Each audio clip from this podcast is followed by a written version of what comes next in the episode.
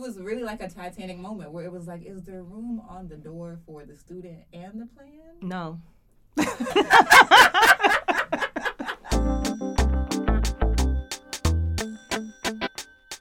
teachers. I'm Britt Threet, and you're listening to College Writing Actually, where we talk about the how to and how come of college writing and writing instruction every other Wednesday while school's in session. Today, I'm joined by Dr. Stacey Lawrence, the Senior Associate Director for STEM Initiatives at Brown University's Sheridan Center for Teaching and Learning. Thank you for making time to talk to us today, Dr. Lawrence. Thank you for the invitation, Britt. I'm so excited to be here. Yes, I'm so excited to have you here. A brief intro for Dr. Lawrence. She supports members of Brown's STEM teaching and learning community by developing a robust, a robust suite of programs to support Brown's commitment to diversity and inclusion.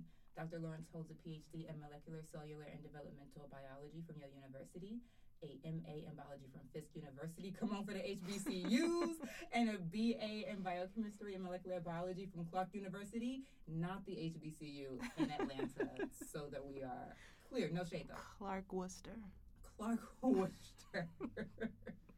not the same place. Oh. Okay, so today we are going to get into how to teach from where you are. Something I wish we talked about more in the academy outside of teaching and learning centers because not everyone comes to teaching and learning centers, but we all need the resources they provide. So Mhm, let's mhm. get into it. Teaching from where you are. I know what I mean when I say that, but you actually brought this topic up, Dr. Lawrence. So what do you mean? Yeah, and I'd also love to hear what you what resonated with you about that title. But uh, what I came up with, or when I came up with it, I was thinking, you know, just like you said, like people think um, teaching or teaching development has to be this big production, and oftentimes, if you do and take small steps uh, to teach from where you are, using the resources that are more readily available to you, um, you can still see great change in the product that you're producing for your students and the learning that happens in the classroom. So it doesn't have to be this big production. You don't have to have a CTL of 15 people to help you with your work. You just have to have your pen, your paper, your teaching materials, and taking some time to be a little bit reflective on what you're doing and how you plan on doing it. A CTL. Center for Teaching and Learning. I see. My goodness. I was like, what? Run that back. Okay, yes. Jargon, my bad. my yeah, bad. well, listen, as long as you gloss it, jargon on. Cool. Okay, yeah. So it's similar to that. I think as a as a grad student, I as someone who's like was recently a grad student, I'm coming from a particular like hmm, how to say this politely. I think a lot like grad students experience a lot of not I think grad students certainly experience a lot of imposter syndrome. Mhm. And some of that is, you know, doubts and things that are um, unfortunately like in us at this point. And some of those things are are impressions we receive Mhm. from universities, from departments, from professors who feel the need to remind grad students that, oh, you're a grad student. Mhm. But grad students have teaching responsibilities.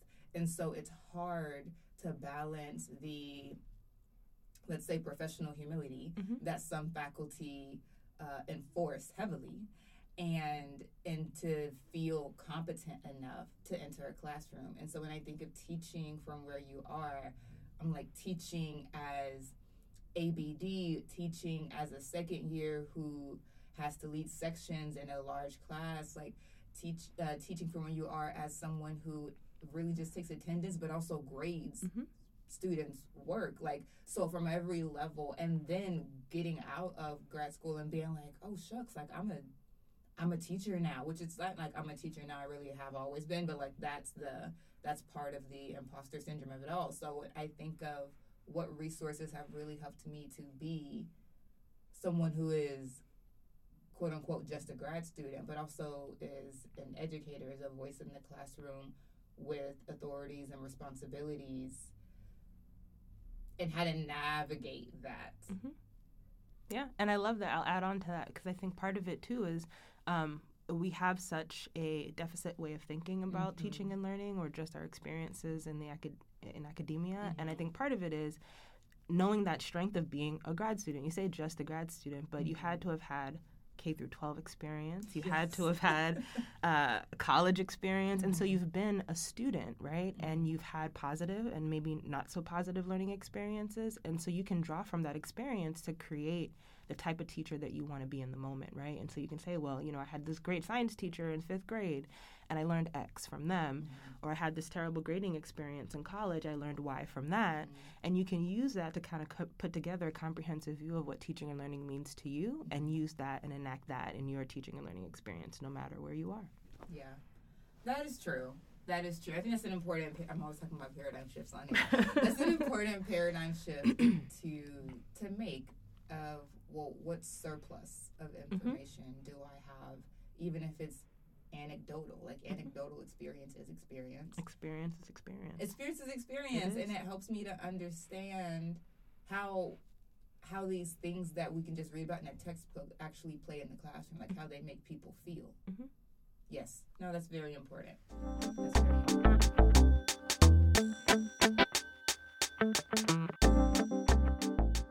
So, how does one actually go about teaching from where you are? We've gone from a deficit to a surplus mindset, check plus, but how do I use it? How do I do it?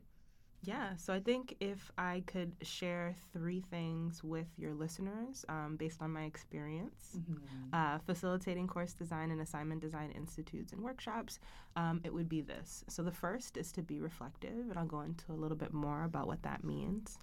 The second is to develop uh, relevant learning goals and also uh, setting or developing uh, authentic uh, learning assessments.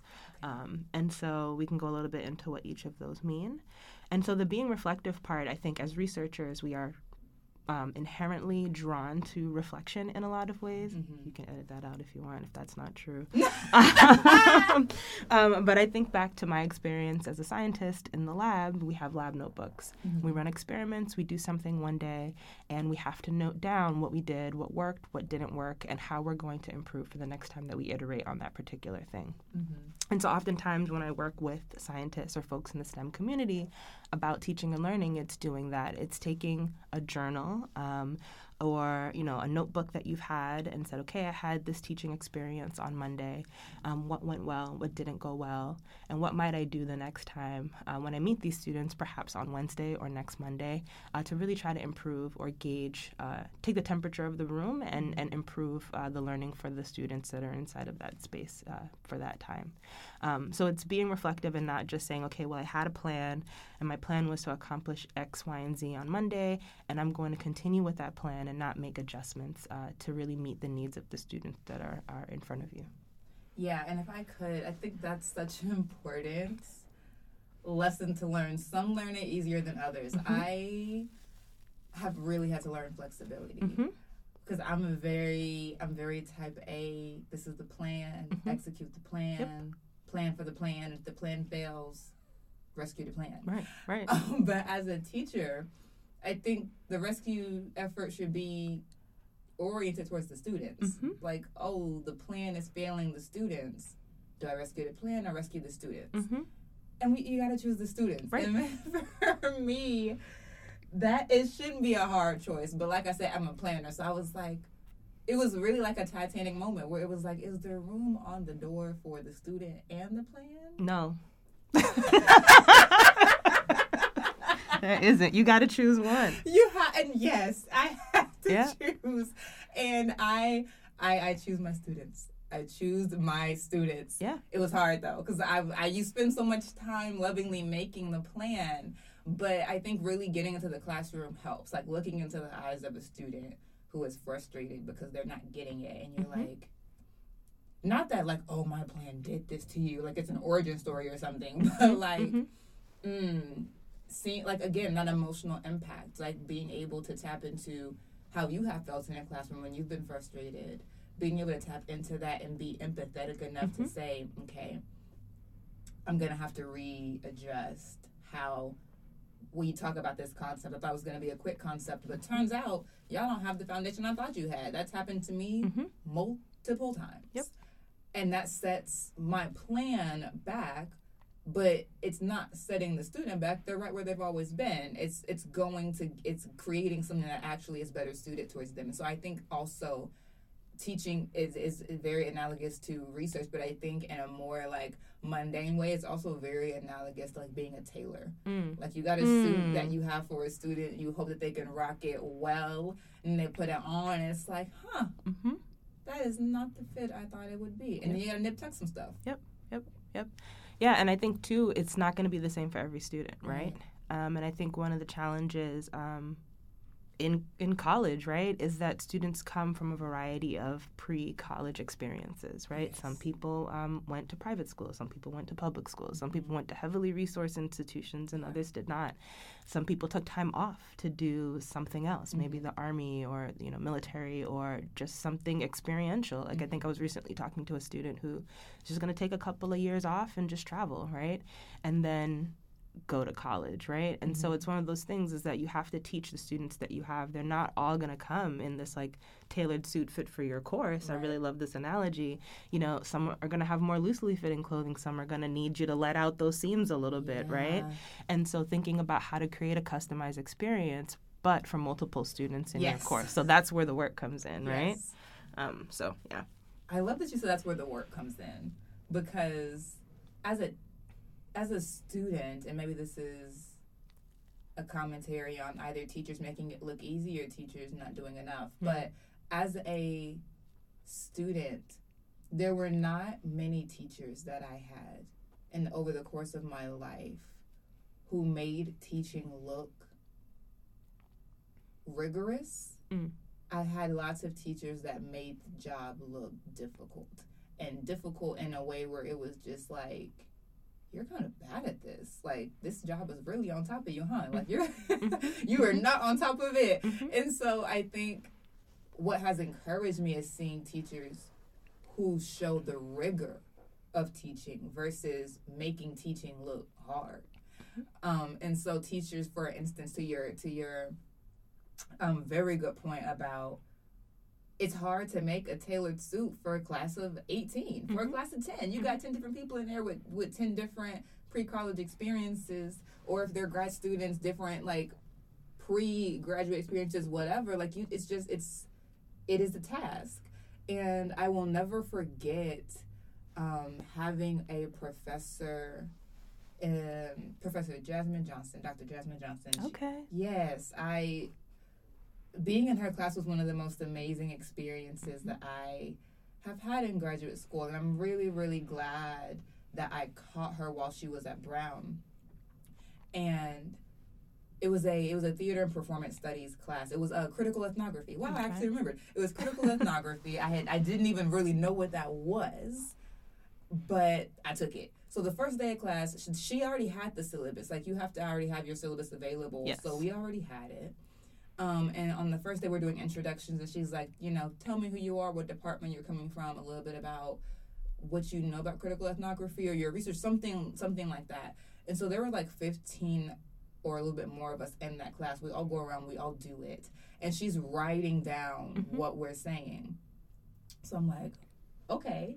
And then at the end of it, she's like, all right, so wow, we have a lot of different kind of thinkers in the room. She says this, by the way, in this incredibly graceful way that she has of just being in the world. So try to picture that if you can. Um, but okay, we have a lot of diverse thinkers in the room. I'm going to have to go back and revise this syllabus Yeah. to meet you all's, not just your needs, your interests. Mhm. And I think that, and she revised that syllabus no less than three times Mhm. at, over the course of that class as she knew more of what we were looking for, what interested us. And I just remember thinking that is the difference between showing the rigor of teaching versus showing teaching as hard. And I, I will never forget, and that's an, an example though of the rigor. Like the rigor is in the caring. Mhm. Because if you don't care, it can be simplified. Mhm. Go in, execute the plan, get out. Right. Yeah. But when you really start being accountable to your students and their learning goals versus just your course design objectives, it changes everything. Yep. Multiple times. Yeah. And I think that's what, for me at least, what makes teaching like a joyful experience Mhm. is showing like the work in a different way, right? Mhm. Uh, to meet the needs of the students, right? Right. So you might have a question about I don't know plants or something like that. You know, that's what my PhD is in, right? So you might be very curious about plants from one perspective, Right. and one of your classmates might be might be curious about plants from a different perspective. And the beauty in that work is tr- figuring out how to translate you know across boundaries right and mm-hmm. differences and making sure that our goals are still met right but everybody adds something different to the conversation and i think that that what that like holistic view of teaching and learning for me is what makes it fun. It's not just my perspective. Mm-hmm. It's how can i also learn from my students who are coming into this space as as novice right as people who are willing to learn and motivated to learn as well. Yeah. Relevant learning goals. I think that we sort of got into this a little bit when talking about, like, for instance, Dr. Johnson, like Mhm. revising that syllabus according to what we wanted to know. But what can you say more about what you mean by setting relevant learning goals? And I'm particularly interested in like how do you re- how do you measure the relevance? With assessments but Oh. yeah Okay, we got some segues in The- here. I know we're jumping ahead. We're jumping ahead. So uh, for setting relevant learning goals, I think what I usually coach people uh, to do uh, when I'm in consultations is really thinking about what's after the class, right? So it's not just what we're doing in this one class today, but what are you preparing students for, right? College is a bit of an incubator in a lot of ways, right? And so students are not going to live here forever. You're not going to be their audience as their instructor forever, um, but you're preparing them for something else. And I think this also goes in line with getting to know your students, right? Getting to know what motivates them, where they're headed, and customizing the learning goals to meet those. Of course, the curriculum has goals that you need to meet um, at the institution for your discipline, and you have to meet those. Um, and I probably should have brought an example, but like, you know, thinking about, you know, it's not just about creating critical uh, thinking skills or critical writing skills. That is important, Yes. but what is the medium that they're writing? Are they writing for you as their audience, or are they writing for the world? And so this is why I tend to ask people to create um, authentic assessments. So instead of having your typical two midterms and a final or a paper. Um, that is just a traditional way of writing, maybe introducing more modern ways of writing or more modern assignments uh, that really reflect what the job might be that the students might go on in the future, right? So you might think like in a biology course, um, you know, students might be doing a particular type of, of research or a particular type of writing. And so making the assignments mirror what that might look like in a job that a student might actually have after they leave this particular experience. Yeah. And I think that's so important. You've already said it, but it's so good. Like you're not going to be their audience forever. And I think that is the that's the missing link mm-hmm. about there's a lot of conversation going on right now about whether college is even relevant. Yep. There are so many students, high school students who are choosing just not to go to college because they're like for what? To go into debt and maybe get a job? Like Maybe get a job. maybe get a job. And I don't want Sallie Mae to know me on a first name basis for a, a maybe job situation. Like right. it ain't worth All it. right. So, and I feel them. I'm like, no, it is not. No, it is not. It's not. But if the understanding of college was that it really was preparing you for what you were going into, Mm-hmm. there wouldn't be, as I think, there would not be as much growing apathy Mm-hmm. towards the institution as something that is very much an incubator and very much like a shadow of life. Like it's almost like the Plato's cave allegory. It's like you're looking at shadows on a wall. Mm. You're not even really seeing the sun. And when you get out there, there are some college students who are just not ready. The shadows do not match the trees, Mm-hmm. the bees and the birds. Like it's just not the same and they're unprepared. And employers also have that sort of like wariness mm-hmm. of recent college grads because they're like, You've been in that cave. Like I need you to reorient yourself to real life. And I think that I think that if authentic assessments were more the norm, such that people knew that in college is that that's what you're gonna get, mm-hmm. then they would be more confident in the capacity of college grads to integrate into a workforce more readily because they know that that's what they've been preparing for, as opposed to, nah, you got to go to trade school for that. Right. Right. Yeah. And I think that's the beauty of having um, even like uh, professionals come in and, you know, like if you have a guest speaker in your course, right, and develop an assessment, even asking that person, like, hey, what's a typical thing that, like, work product that you might have um, in your role at X company, Right. and then mirror something like that in the classroom as an assignment for a student.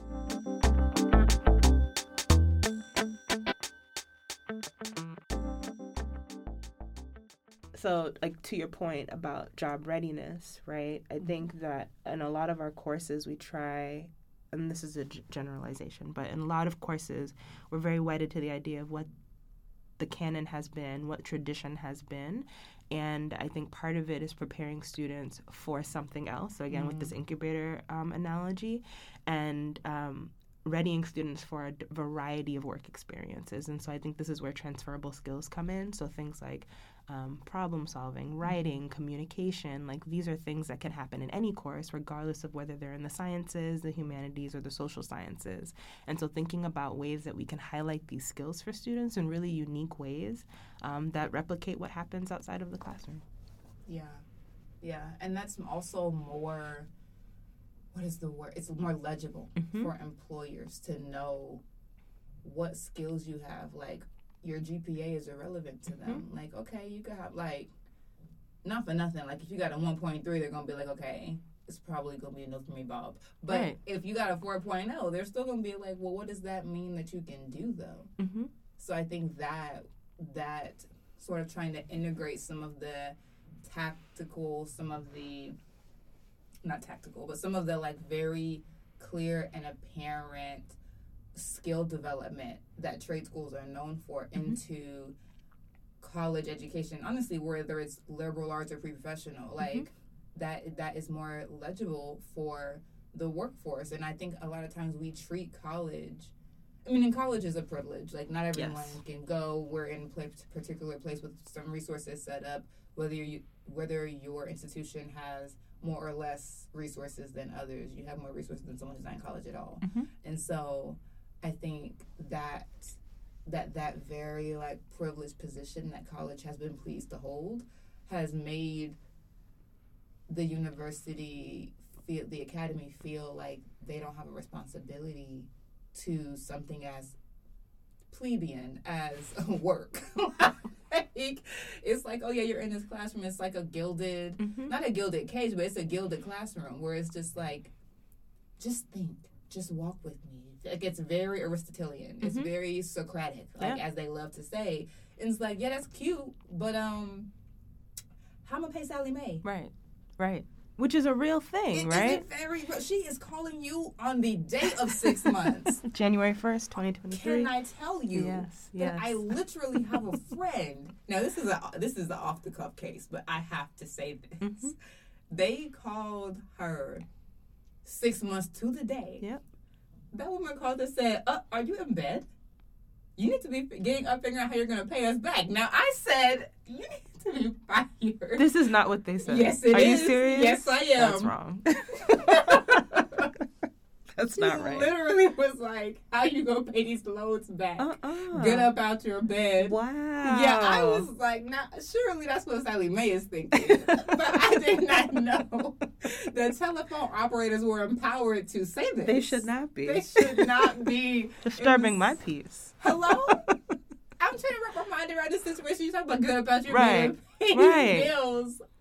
Do you have a job for me? Is the call center hiring? Hello? Right. Can I be where you are? Because Right. you should be up out that seat losing your job right now for talking to me like this. I'll read Crazy. from the script, Sallie Mae. Hire me. Mm-mm. But that, but that's even if they're not saying it like that, and they should not be. That's the thought, and it's definitely on students' mind that, like, especially if the student is not coming from uh, an economically privileged background, like. I need to pay this back, Yeah. and no one's gonna do it for me. So I need to be figuring out a way. I think that goes into student apathy. Uh-huh. Midterms and finals are stressful. Full stop. They are frustrating when it's like I'm being stressed out for something that's not even transferable. Mhm. It really just seems like a group delusion. Yeah, because you don't have midterms and finals in the real world. You don't. I don't know any of. A, I have friends who have deadlines that they have to meet, Right. in their careers and in their jobs. But do you have four big deadlines? Because if you're taking four courses, right, do you Mhm. typically have four big deadlines at the same time? Probably not. And oftentimes in your job, you may have the autonomy to say, okay, well, look, like I have something, you know, Right. January 5th. Can I get two more weeks? You know, there, there are ways that you can be a little bit more autonomous in the way that you do your work. You can't often negotiate in college No. to move a midterm deadline. Not unless you have a serious family emergency. and that has to, and then that's a stressful t- situation Yes. on top of an already stressful situation. right. So, Yeah, no, it's not real. it's not real. And I think that actually gets us to getting to know your students and being equity minded. hmm Yeah, and so I think um, a little bit about that. So thinking to your point about students coming in from a variety of backgrounds, um, and not everyone is going to be at the starting point of where you expect them to be. And so getting to know your students is important, and making sure that you're creating assignments that are. Um, uh, helping students who are new to the college experience, particularly if you're teaching, um, you know, first and second year students, that show them the process um, of how to do certain things. So I will just say, just more explicitly, um, one of the frameworks that we use in one of the programs that I do uh, at the Sheridan Center um, uses the TILT framework for the tra- so the transparency in learning and teaching, or TILT framework Okay. uh, that was produced by the AAC&U uh, several years ago. Um, and it's lovely because it has faculty members, when they're designing these assignments, to really think about what knowledge the student should be showcasing on that particular assignment, what learning goals students will be meeting. Um, that are relevant to the course, and then stepwise going through all of the tasks that the students need to be doing, right? And so the purpose is very clearly outlined for students. Um, this could be very relevant to the course itself or to something beyond the course. The steps that the students need to do are outlined. So if they see this assignment in the future, they know how to self evaluate, right? Yeah.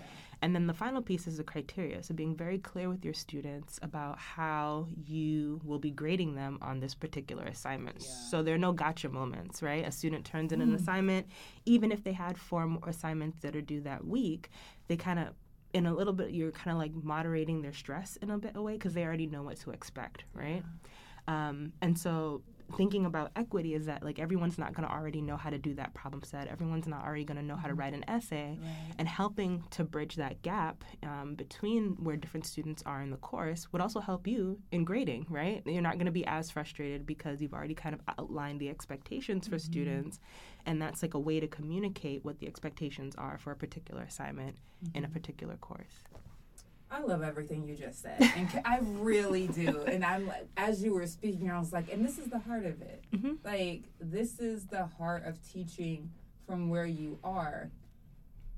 Knowledge we have, like we we're here because we know blah blah, but no, knowing that someone knows something is not the same thing as appreciating them as a good teacher. mm. Mm-hmm. I Mhm. know several professors who could think me under a table. Mm-hmm. I would not want to be in their classroom.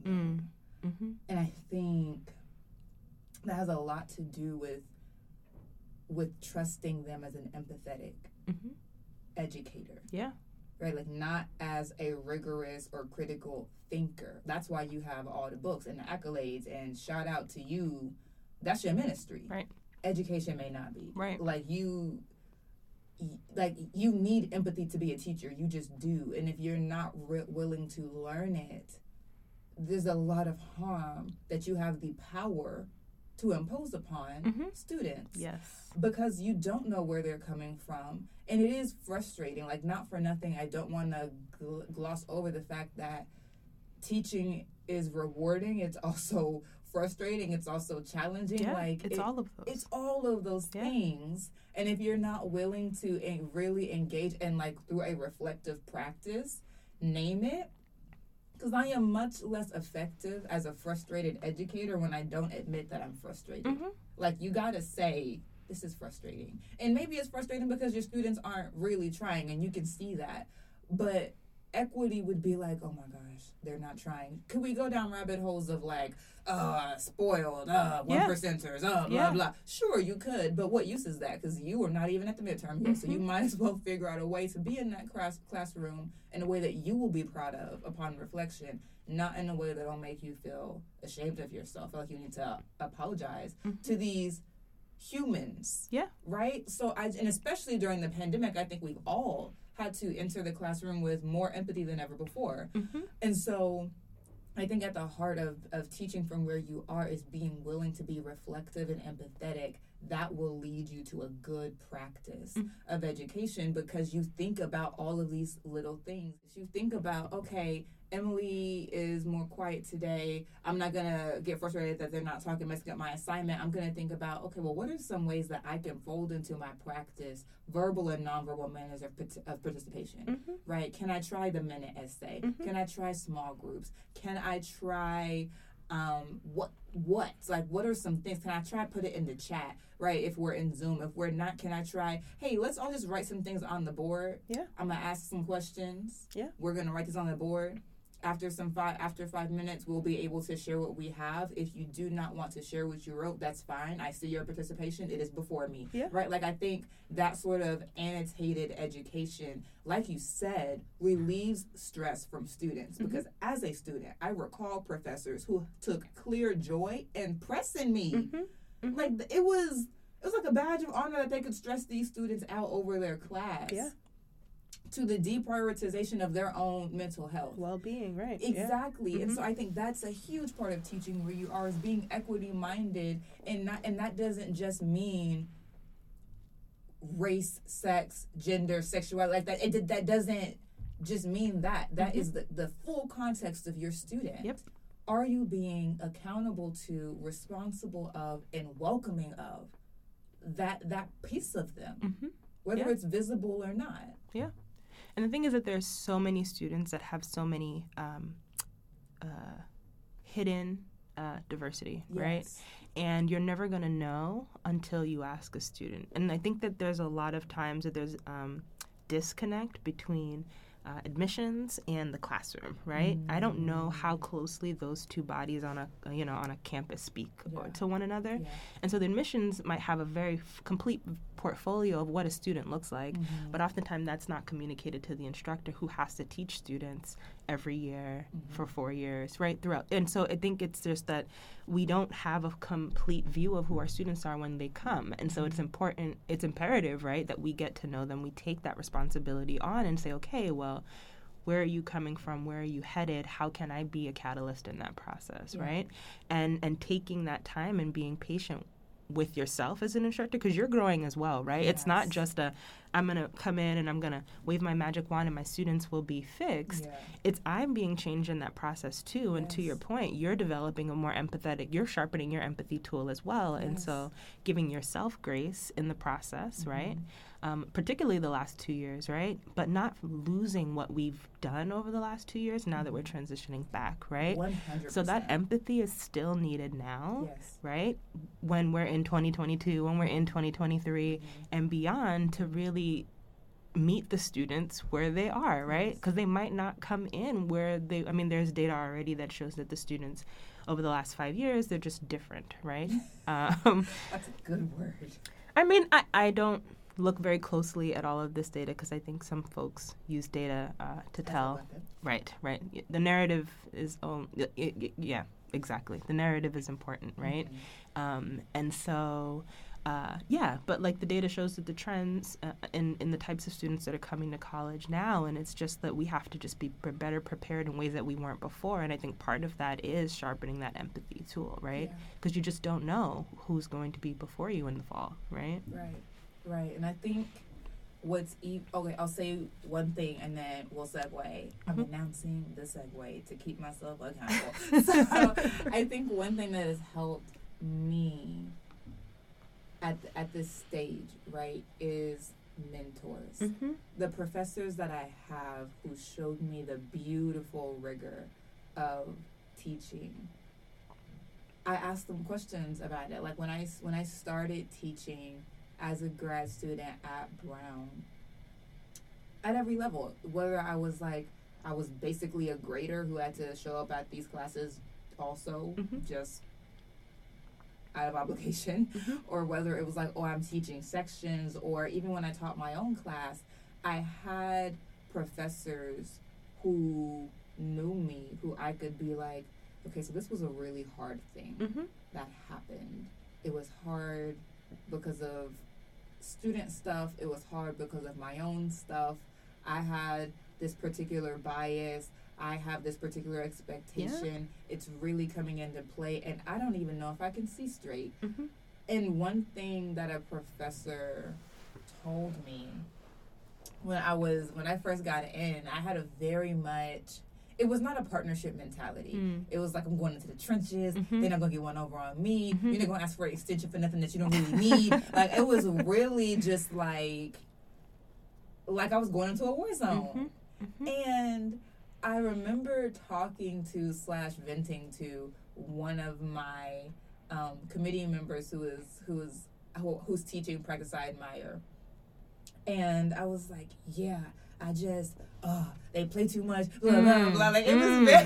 Mhm, I'm mhm. being so honest with y'all right now. That if you say that you ain't never done that, you just shame the devil right now. I'm just telling you right now. So I that's how I was thinking, right? Uh-huh.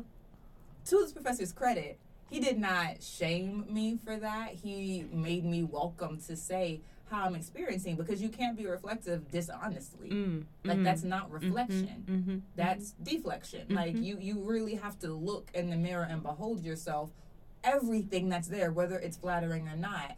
And it's helpful if you have someone who can walk alongside you through that process and and keep you honest but also keep you growing. Right? Okay, we didn't like what we saw in that moment. Here's something to think about. Here's a challenge that you may want to take on in order to get to the other side, a stronger version of yourself as an educator. And as I'm venting and da da da, and truly just assuming the most manipulative Uh-huh. version of my students. Yeah. And he was like, I have learned to assume that everyone is doing their best. It does not matter how that best comes before you, and if you expected their best to be better, Mm. they are doing their best. It is a waste of your energy to to assume anything else because you can't do anything about it You cannot do a single thing about What it. does it profit you? what does it profit What does you? it profit you to sit up here thinking about all the different ways Emily trying to get over on you Right. and whether or not her grandfather is truly sick and she needs to travel to the hospital? Like what? Listen. What? what? What are you saying right now? Right. That wasn't the situation, but I'm just throwing it out there. Like Right. even if it's something smaller, like they don't feel well. Okay. Well, what you gonna do? I think that like those smaller moments are what make us feel entitled Mm-hmm. to that sort of investigative Mhm. work. Mm-hmm. Whereas We're researchers. we right, Right. right, and sometimes the researcher teacher, there's some tension Right. between that. right. But th- that lesson of assume that your students are doing the best that they can, and then from there on, you just move with the mindset of equity, Mm-hmm. right? Like a student comes in and says they're not feeling well, they need an extension. I mean, at the end of the day, yes or no? Mm-hmm. At the end of the day, yes or no? Is it equitable? Do and for me, like if I have a question at this point, I'm just like, this sounds like you need some support around this area. Mhm. If that is true, please see your dean of support so that they can more thoroughly um, get you the resources that you need, and then that the dean will reach out to me and we'll go from there. Yeah. That's it. Like, because I'm not an investigator. Like I am. I read all the mysteries, so I am. I am an investigator. But not here. Not But in this exact- capacity. Not in this capacity. Right. I gotta turn it off. And the way that I turn it off is by by acknowledging what the student has said. If I'm hearing you correctly, it sounds like you need some additional support mm-hmm. at this time. If that is true, I would encourage you to reach out to your dean of, of student support.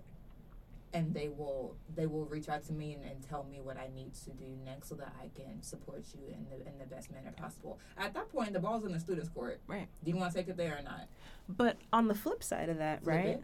Flip it. Yeah. Uh, like I've seen how faculty members over even before um, the pandemic um, create that flexibility in their courses. Again, replicating real world experiences. In the real world, you have sick days. In the real world, you have vacation days, right? That you can use when something happens, right. right? And so giving students some leeway in assignments. So, say, for example, the deadline is January 5th. I don't know why I keep talking about January, but say it is.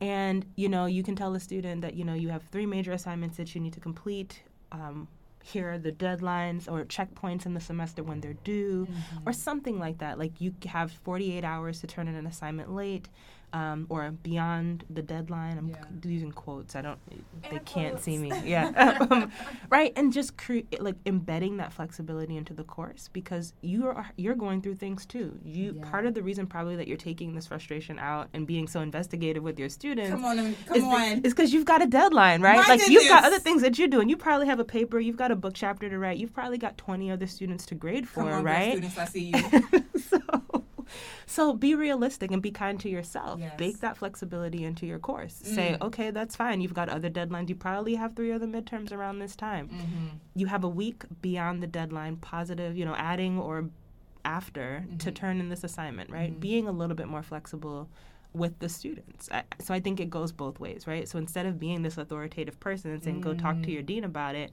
one less conversation that you need to have, Amen. you have a week to, you know, up to a week after the deadline to turn in this assignment. Mm. You're don't know. teaching me. No, that's so good. that's so good because it's true. And that again, that's part of the reflection. Is like, why am I having such a severe reaction to Emily? being Poor? Emily. Poor Emily. baby going through it. Why am I having such a severe reaction to this baby going through it? Right. Like, what? Is it me? Am Right. I the drama? Right. Am I the villain? Right. I don't think I'm the villain. Right. Like that is. It's really that where you really got to be like, am I the drama? hmm Like, is Emily the drama or is it me standing in the need of prayer? Like, what's going on? And Yes. No, I, th- I think what you said is so good to tie in. Like, that authentic assignment, that is.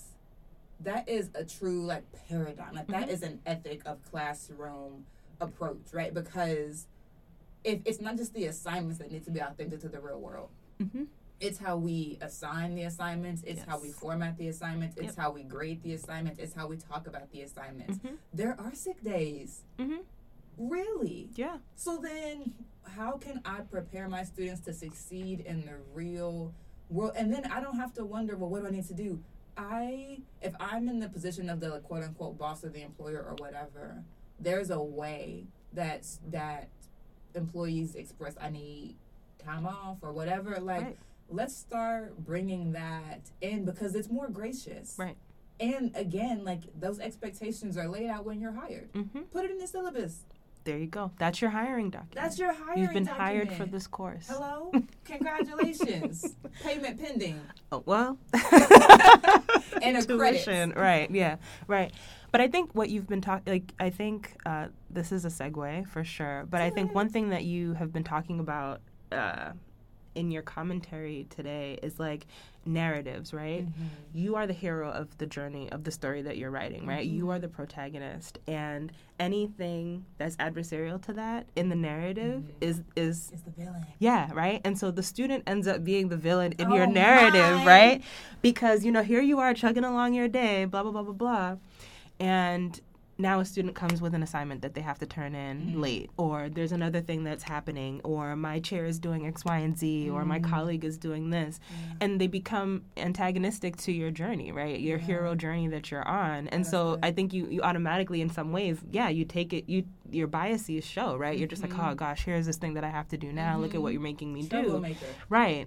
So that's just a little a little insight that I have here because it's it's kind of true, right? it's Like definitely true. Were y'all ready for this cycle? That's when you pushed play, because I was not, but I'm here for it. It's so good. It's so good because I, that really that really puts a different spin on it. Because I think Mhm. that's something that I wasn't really aware of. Which you know, pro tip: reflection is never done. no. like even now, I'm just like, oh wait, I'm so I'm not the drama. I'm not the villain. I'm the hero, which makes everyone else the villain. Right. Mm. Can't be two heroes in a story. you- right. I mean, you I would I defer to you on that one. well, there can be, there can be, but in the way, in, in a very Western view of storytelling, yes. Yes. Western storytelling favors this Lone Ranger Yes. situation, this chosen one narrative. Can I be in my creative writing Can we have another session on Oh storytelling? Because I'm here for it. What? Yes. Y'all may be getting this again because I am not playing. No, really, it, Seriously. it does. Yeah. Okay, y'all go see that Florence again. Y'all be ready. Western storytelling favors this hero's journey Yes. trope of a chosen one on a mission with several different leagues of villains Mhm. after them. Everything's an obstacle to be overcome. Mhm. Everything's a challenge to be broken down. It's very much like power through, Mhm. and the powering through causes harm to those around you, Yep. but it's justifiable harm because they're the villain and you're the hero. And so I think I resonate so deeply when you're like, oh, like it, it's your hero's journey. At first I was like, yeah, hero. and then you kept talking and I was like, oh, that's dangerous. But it's what's happening. It's what happens. It's yeah. what happens, and, and so no, I definitely think there can be multiple heroes, but we're in a Western academy, most Yeah. of most of us, well, uh, and so our hero's journey is not gonna be like, let me see, what's the like a, a heist, a heist story, hmm and a heist you're gonna have multiple, like you're gonna have a team. yes. It's more, it's more about a team achieving a mission. It's not one person going after something and breaking down everyone and everything around them. That's not the story that we think of though as the American story. hmm And so no, that's so good. And I think to to carry that through and link it back to teaching and Mhm. teaching from where you are is that it's not a hero's journey, right? It's a Mhm. collective mission, right? Yeah. It's the goals that you set out for your students, but it's also your students being a part of that process with you, right? Yes. So the goals of your course might not change, but they are customized to what your students need in the moment, Yes. right? Um, and what you do in the classroom does change, right? Like you have to be flexible because it's not your solo mission, right? Right. It's you're not successful. I think I've heard this a lot over the last couple of years, but it's just like learning happens like I'm gonna screw this up so you can cut this No, out no, no, it's like okay. teaching and learning like learning doesn't happen if there's no teaching right Mm. so you have to actually teach in Mhm. order for your students to learn like those two things can't happen in Mhm. absence of of the other Yeah. right and so like you can have your plan like we talked about before but if your students aren't with you if you're not on the same page Mm. no learning isn't happening right And not honestly, teaching isn't either. Teaching is not happening if learning is not happening. They're co-constituent. Right, right. So, right. So, like in this situation, like I think that maybe what teaching from where you are is is is, is making sure that you're you and your students are on the same journey together, right? It's not Yeah. an independent journey. The No. expectations are aligned. It's the an goals. ensemble cast. They got to be with you. Whew, I like this. Ah, That's beautiful. That is beautiful.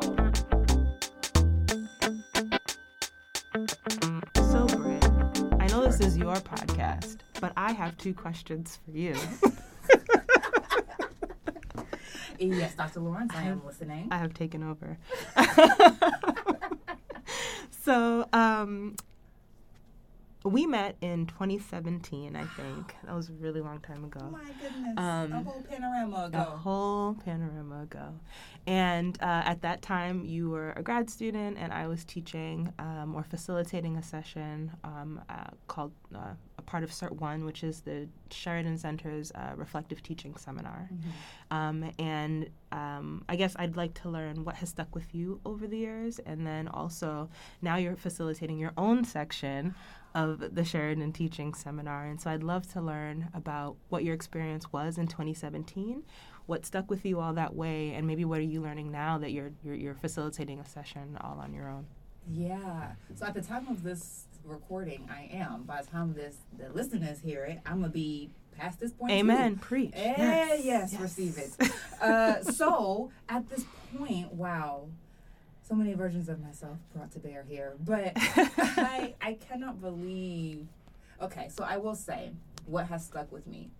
Clearly, I think by now listeners can guess what has stuck with me is the practice of reflective teaching in and Mhm. of itself hmm because I keep going back to it because I think it's a foundation for so much. What I appreciate about reflective teaching is that rect- reflective teaching is a good foundation for teachers to be continuous learners. Mm. We talk about being lifelong learners, and I can say, as someone who was like, yeah, lifelong learning, it's really not that simple Hmm. to declare oneself a lifelong learner. Lifelong learner is a continuous practice of humility, of listening, of mentorship, hmm right? Like it, it's it's a vulnerability, Yeah. of transparency. That's hard. Yeah. That's hard. And the more you advance in your career, the harder it is to maintain that posture Yeah. of humility.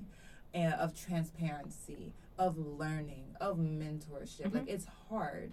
And so what I have really taken from that is keeping reflective teaching the foundation so that I can grow to newer heights, whether I'm learning about authentic assignments, whether I'm learning about um, equity, whether I'm learning about anti racist teaching practices. There's so much for us to learn Mhm. as educators. There always will be. But I think it's made more difficult when you don't have a reflective teaching practice because you're never beholding yourself. You're only ever looking for the splinter in someone else's eye, never Mm. able to see the beam in your own. Mm. Right? And that's a really dangerous way to move about the classroom in a position of authority. And so I think reflective teaching keep, keeps me humble and keeps me honest enough Hmm. to every day attempt to come to this thing that we call teaching with a heart to be better myself Yeah. before I'm like, here's so I can make y'all better in this particular arbitrary area of literature or writing or what have you. Yeah, yeah. And I think for me, what I what I heard, um, I'm echoing back to something you said earlier, is that that that's not reflective, that's deflective. And so if you don't humble yourself in this process Yeah. in a lot of ways, you're gonna be deflecting, right? Like you're and reflection is the name of the game. I love it. Sounds great. Yes. Yeah. oh my gosh, this has been a whirlwind of a conversation. We had we had a, a hypothetical order, and then we uh-huh. can as soon as we said hello, the order went out the window in this windowless room. It was just gone to the wayside. So thank you all listeners for for bearing with us. Thank you so much, Dr. Lawrence, for this topic and for this conversation. So many gems. Teachers, if you have thoughts on this episode, take to Twitter, share your thoughts. Please mention us with our handle at Real College Comp. If you have questions or musings about instructive pedagogy and practices, feel free to DM at Real College Comp. That's our Twitter for College Writing Actually. And you can hear your topics on your favorite streaming platform. All right, y'all, we out of here. Wishing you teachers much growth. Bye.